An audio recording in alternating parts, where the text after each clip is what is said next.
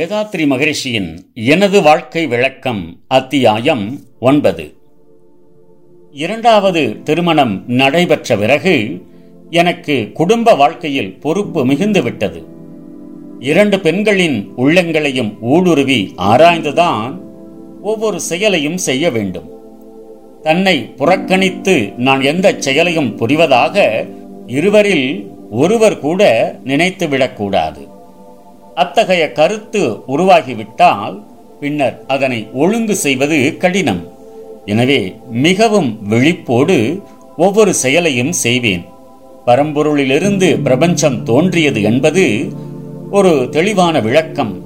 ஆயினும் உயிர்கள் அனைத்துமே பெண் குலத்தினிடமிருந்து தோன்றின என்ற விளக்கம் எனது சிந்தனையில் முதலிடம் பெற்றது. எனவே நான் பெண்களை மிகவும் மதிப்போடு நடத்தி வந்தேன். இந்த கருத்தை ஒட்டியே உலக சமாதானம் என்ற நூலில் பெண்ணினத்தின் பெருமதிப்பை உணர்ந்தே உள்ளேன்.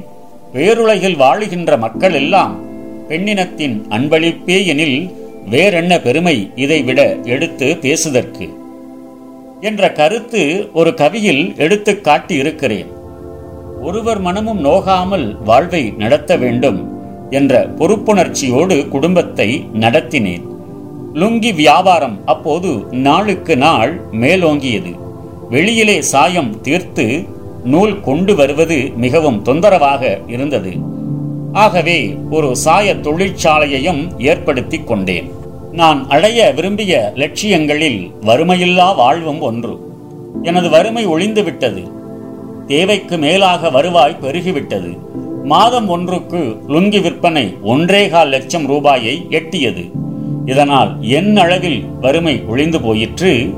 ஆனால் என் போன்ற வறுமையில் வாழும் கோடிக்கணக்கான மக்கள் வறுமை ஒழிய வழி என்ன? இந்த சிந்தனை ஓங்கியது. முதலில் என்னிடம் தறிவேலை செய்யும் தொழிலாளர்களின் வறுமையை நீக்க வேண்டும். முதலில் செய்ய வேண்டியதும் செய்ய முடிந்ததும் இதுவே. எனவே தாராளமாக கூலியை கொடுத்தேன். பிறகு ஆண்டுதோறும் நிகர லாப வருவாயில் இருபத்தி ஐந்து சதவீதம் போனஸாக கணக்கு போட்டு நெசவாளர்கள் எல்லோருக்கும் கொடுத்து வந்தேன். நெசவாளர் மனைவி குழந்தை பெற்றால் உடனடியாக ரூபாய் பதினைந்து இனாமாக வழங்கும் ஏற்பாடும் தாயோ தந்தையோ இறந்துவிட்டால் ரூபாய் இருபத்தி ஐந்து இனாமாக வழங்கும் ஏற்பாடும் செய்தேன். நெசவு தொழிலையும் துணி விற்பனையையும் எவ்வாறு நடத்த வேண்டுமென்று ஒரு கொள்கையை வகுத்துக் கொண்டேன். அவை இந்த கவிகள் மூலம் விளங்கும்.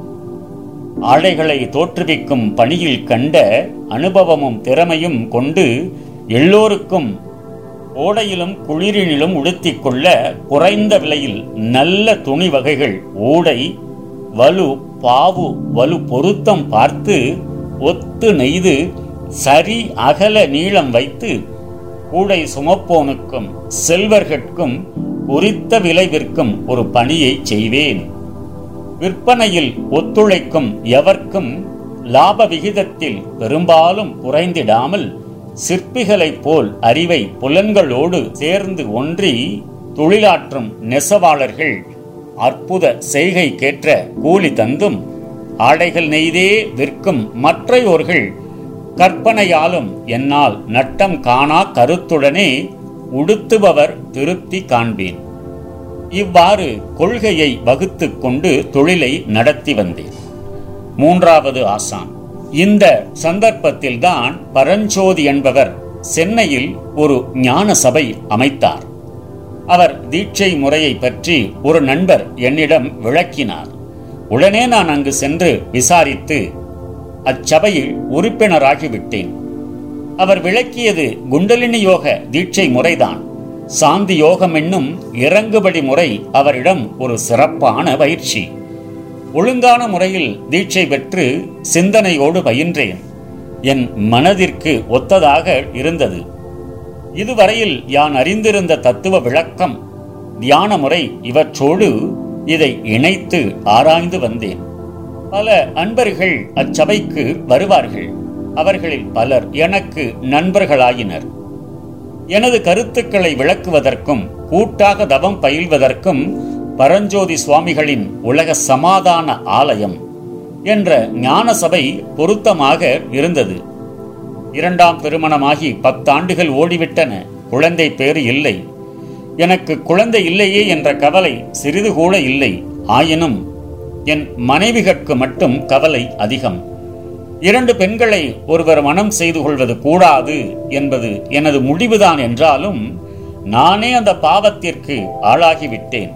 ஆனால் என்னை பார்த்து மற்றவர்கள் இதே தவறை புரியக்கூடாது என்று எண்ணினேன். இந்த எண்ணத்தில் என் அனுபவங்கள் அனைத்தும் கூடி இருதாரம் என்ற தலைப்பில் பன்னிரண்டு கவிகளாக உருவாயின. அவை முதல் மனம் உத்தமியாள் அறிவுடையாள் பதியா என்னை உவந்தேற்றாளை மணந்து நலமாய் வாழ்ந்தேன். பத்து வருடம் கழிந்தும் குழந்தை இல்லை. பக்தி நிலை அக்காலம் எங்களுக்கு புத்திரன் இல்லாதோர்கள் பாவி என்று புனைந்த கற்பனை கதைகள் படித்ததோடு நித்தமதனை சுட்டி காட்டி உற்றார் நிந்திக்கும் சொற்களையும் கேட்டு நொந்தோம். பெண்குலத்தின் ரத்தினமாம் என் மனைவி. பெருமளவில் அன்புற்று என்னை நோக்கி கண் கலங்கி நீங்கள் மற்றும் ஒரு பெண் தேடி கல்யாணம் செய்தாக வேண்டும் இன்றேல். பண்பறியா மனிதர் பலர் இழித்துக் கூறும் பழிப்புரைகளை கேட்டு சகியேன் என்றாள். உண்பட்ட என் நெஞ்சம் மேலும் புண்ணாய் பொறுத்திரு நீ ஓர் ஆண்டு என்று சொன்னேன். பெண்டிரண்டு கொண்டாலும் சுகமில்லை பெருநெருப்பு சாகளவும் துக்கம் என்ற பண்டை மொழி ஒரு ஆண்டு தினமும் பாடி பார்த்திடுவேன் அவளை மனம் மாற்ற எண்ணி. அண்டை அயலார் உற்றார் நிந்தை கேட்டு அழுத்திருக்கும் அவளுக்கோ அமைதி இல்லை. சண்டை வரும் என நீங்கள் என்ன வேண்டாம்? சகல துறையிலும் ஒத்து வாழ்வேன் என்றாள். மனிதன் இயல்பு. இன்பமே எல்லோரும் விரும்புகின்றோம். எப்போதும் கற்பனையால் பெரும்பாலோர்கள் துன்பமே தோற்றுவிக்கும் செயல்கள் செய்து துயர் அடையும் மனித இன இயல்புக்கேற்ப அன்புருவாம் முதல் மனைவி அருகிருக்க அடுத்து ஒரு பெண்ணை மனம் செய்து கொண்டேன். இன்று வரை முன்னவள் சொல் மீறவில்லை. எனினும் பின்வந்தால் அதற்கு பொறுப்பு ஏது? வாழ்க்கை பழுவும் பொறுப்பும். பெரும் பழுவை வாழ்க்கையிலே ஏற்றுக்கொண்டேன் பெண்கள் இரு பேர்களது உள்ள தூறிவரும் வேக உணர்ச்சிகளை கூர்ந்து நோக்கி வாழ்க்கையிலே அவ்வப்போ கடமையாற்ற துரும்பசைக்க நினைத்தாலும் உயர்வு தாழ்வு தோற்றாத முறையினிலே எண்ணிச் செய்வேன். அரும் நண்பர் ஒற்றார்கள் எங்கள் வாழ்வில் அமைதி கண்டு மன நிறைவு கொள்ளும்வாறு. கவலையில் மாற்றம். மற்றும் ஒரு பத்தாண்டு கழிந்து போச்சு. மனைவிகட்கு யானும் எனக்கவர்களன்றி பெற்ற குழந்தை வேறு இல்லை இப்போ. பேசுவது எதை பற்றி? பெண் ஒருத்தி மற்றவளுடன் ஒத்து வாழவென்றால் மணாளனெனும் பொறுப்புடையான் அனுபவத்தில் கற்ற வித்தை மற்றும் ஒரு சமயம் ஒவ்வா கணத்திற்கு கணம் புதிய நிலைமை தோன்றும். இந்திய பெண்களின் உயர்ந்த நீதி. சிந்தனையில் உயர்வான மனித வர்க்கம். சிறப்பாக மதிக்கும் பல பொருட்கள் உண்டு. இந்திய நாட்டில் பிறந்த பெண்களுக்கோ இல்வாழ்வில் கணவனிலும் உணர்ந்ததான எந்த பொருளும் இல்லையெனில் ஓர் பெண்ணின் எண்ணத்தில் எத்தகைய புயல் உண்டாகும்? பந்தத்தால் உடல் உயிர்கள் ஒன்றுபட்ட பகுதியையே மற்றும் ஓர் பெண் பங்கு கொண்டால் மேல் தோற்றத்தால் ஏமாறாதீர். எத்தனையோ சூழ்நிலையின் நிர்பந்தத்தால் இரண்டு மனைவிகள் கொண்டோர் பல பேர் உண்டு. பத்து குடும்பம் தேர்ந்து வாழ்க்கை ஆய்ந்தால் பலவிதத்தும் அவர்கள் படும் பாடு காண்பீர். சொத்தை வல உள்ளிருக்கும் வெளித்தோற்றத்தில் சுகமே கற்பனை செய்து ஏமாறாதீர்.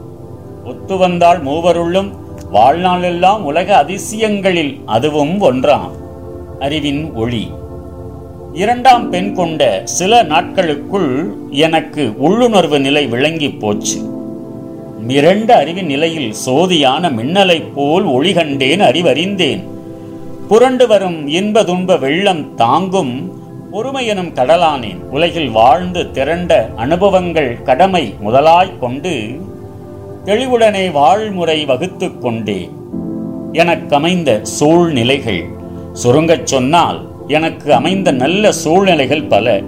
அதனால் இரண்டு பெண்கள் நெருங்கி உறவாடி ஒரு குடும்பமாக நேசித்து வாழ்கின்றார். ஒவ்வொரு வேளை இரும்பொத்த என் மனமே சலனங்கொள்ள ஏற்ற மன கலக்கமுறும் நிகழ்ச்சி தோன்றும். வருங்காலத்தவர்களுக்கு விழிப்பை ஊட்ட வாழ்ந்து கண்ட அனுபவமாய் இதை சொல்கின்றேன். சட்டத்திலும் பொத்தல். ஒருவர் இரு மனைவிகளை கொள்ளும் செய்கை ஒவ்வாது சட்டத்தால் எனினும் என்ன? பெருமைப்படத்தக்க இந்த நாட்டின் பெண்கள் பெற்றவர்கள் உற்றார்கட்கு எதிர்ப்பென்றாலும் அருமை கணவன் விரும்ப மற்றோர் பெண்ணை அவனுக்கு மனம் முடித்தும் கடமை செய்வார். வரும் தொல்லை வாழ்நாட்கள் முழுவதும் ஏற்பார். வாதி யார் அவளை விட சட்டம் எங்கே? எச்சரிக்கை. பிள்ளைகளை பெற்றொடுத்தோர் வாழ்வில் காணும் பெருந்துன்பம் நன்கறிவார் எனினும் இல்லார் சல்லை இல்லாமல் வாழ கண்ணால் பார்த்தும் சலன புத்தியுடன் சொல்வதெல்லாம் கேட்டு உள்ளத்தில் உறுதி குலைந்திரு பெண் வாழ்வில் ஒருவருமே மனைவிகளாய் கொள்ள வேண்டாம். முள்வேலி கிடை நடக்கும் போக்கை ஒக்கும் மூச்சுள்ளவரை துன்பம் எச்சரிக்கை. இந்த கவிகள் பன்னிரண்டும் எழுதி முடித்த மறுநாள் எங்கள் இல்லத்திற்கு ஒரு அன்பர். அவர் அனந்தபுரத்திற்கு அடுத்த பனைமலைப்பேட்டை வாசி. அவர் பெயர் தண்டபாணி செட்டியார். இரவு சாப்பாடு முடிந்தவுடன் என்னுடன் ஏதோ பேச முயன்றார். இப்போது இந்த கவிதைகளை படித்து முடித்து விடுங்கள். பிறகு பேசலாம் என்று எழுதி வைத்திருந்த கவிகளை கொடுத்தேன். அவர் என் கவிகளை படித்து பொருள் உணர்ந்து ரசிப்பவர்களில் ஒருவர். அவர் என் கவிகளை படித்து பொருள் உணர்ந்து ரசிப்பவர்களில் ஒருவர். எப்போது வந்தாலும் நான் எழுதிய கவிகளை படித்து விவாதித்து விளக்கம் பெறுவது வழக்கம். அந்த முறையில்தான் இருதாரம் என்ற தலைப்பில் உருவான கவிகளையும் படிக்க கொடுத்தேன். படித்தார். ஆழ்ந்து சிந்தனை செய்தார். ஏதோ ஒரு முடிவுக்கு வந்தது போல கவிகளை என்னிடம் கொடுத்து இது பலர் வாழ்வை திருத்தி அமைக்க உதவும் என்று சொன்னார். பிறகு ஏதேதோ சிறிது நேரம் பேசிவிட்டு அவர் படுக்க போய்விட்டார். மறுநாள் காலையில் எழுந்து பார்த்தபோது அவர் ஊருக்கு போய்விட்டது தெரிந்தது. அவர் வந்தவுடன் திரும்பி போவது கிடையாது. எங்கள் கம்பெனிக்கு அவர் மூலம் அறுபது தரிகள் பனைமலை பேட்டையிலும் சுற்றுப்புற கிராமங்களில் நெய்து வந்தன. அவர் நூல் பாவு பணம் வாங்கி கொண்டுதான் போவார். அவர் உடனே திரும்பி போய்விட்டது எனக்கு வியப்பாக இருந்தது. எனது தம்பியிடம் மாத்திரம் சொல்லிவிட்டு போனது தெரிந்தது. முக்கியமான ஒரு குடும்ப விஷயத்தை பற்றி பெரியவரிடம் ஆலோசனை கேட்க வந்தேன். அவரிடமிருந்து பதில் கிடைத்துவிட்டது வீட்டுக்கு போகிறேன் என்று சொல்லிவிட்டு போயிருக்கிறார். எனது தம்பி இந்த செய்தியை சொன்னான். எனக்கு ஒன்றுமே புரியவில்லை. என்னை அவர் குடும்ப விஷயமாக ஏதும் கேட்கவில்லையே என்று கூறினேன். இரண்டு நாட்கள் பொறுத்து அவரிடமிருந்து ஒரு கடிதம் எனக்கு வந்தது. எனது தாய் தந்தையர் எனக்கு இரண்டாம் திருமண ஏற்பாடு செய்திருந்தார்கள். பிள்ளையில்லா குறையை போக்க அவர்கள் அவ்வேற்பாடு செய்தனர். அது பற்றி உங்களை கேட்டு கருத்தறிந்த பிறகு பதில் சொல்வதாக சொல்லிவிட்டு உங்களிடம் வந்தேன். நான் உங்களை கேட்கக்கூட இல்லை. அதற்குள் நீங்கள் இருதாரம். என்ற தலைப்பில் பன்னிரண்டு கவிகளை படிக்க கொடுத்தீர்கள். அதை படித்த பின்னர் எனக்கு போதிய பதில் கிடைத்துவிட்டது. இது தெய்வச் செயலாக எனக்கு தோன்றியது. வீட்டுக்கு வந்தவுடன் திருமண ஏற்பாட்டை ரத்து செய்து விட்டேன். என் மேல் என் பெற்றோர்கட்கு சிறிது மன வருத்தம்தான். ஆயினும் அவர்களை சமாதானப்படுத்தி விட முடியும். என்னை நல்ல சமயத்தில் வெளிப்பூட்டி காப்பாற்றிவிட்டீர்கள் என்று கடிதத்தில் குறித்திருந்தது. எனக்கு தாங்கனா மகிழ்ச்சி. இந்த கவியை அச்சடித்து பலருக்கு கொடுத்தால் நல்லது என்று எண்ணி நல்லது என்று எண்ணி இரண்டாயிரம் பிரதிகள் அச்சிட்டு வெளியிட்டேன். எங்களுக்கு திருமணமாகி ஆறு ஆண்டுகள் கழித்து என் தம்பிக்கு ஒரு பெண் குழந்தை பிறந்தது. மூன்றாவது மாதம் அதன் தாய்க்கு கடினமான நோய் கண்டுவிட்டது. அப்போது குழந்தையை வளர்க்கும் பொறுப்பை எனது இரண்டு மனைவிகளும் ஏற்றுக்கொண்டனர். அன்று முதல் அந்த குழந்தையை நாங்களே வளர்த்து வருகிறோம். என் மனைவிகளுக்கு பிள்ளையில்லா குறையை நீக்கிய அந்த பெண் செல்வத்தின் பெயர்தான் ஞானாம்பிகை. மிக்க கூர்மையான அறிவு அவளுக்கு. அதை நன்றாக விளங்கிக் கொள்ள அவளுக்கு பத்து வயதில் ஒரு நிகழ்ச்சி நடைபெற்றது. அதன் விவரத்தை அடுத்த இதழில் விளக்குகிறேன். கடமை அறவாழ்வின் நாட்டத்தே சிறக்க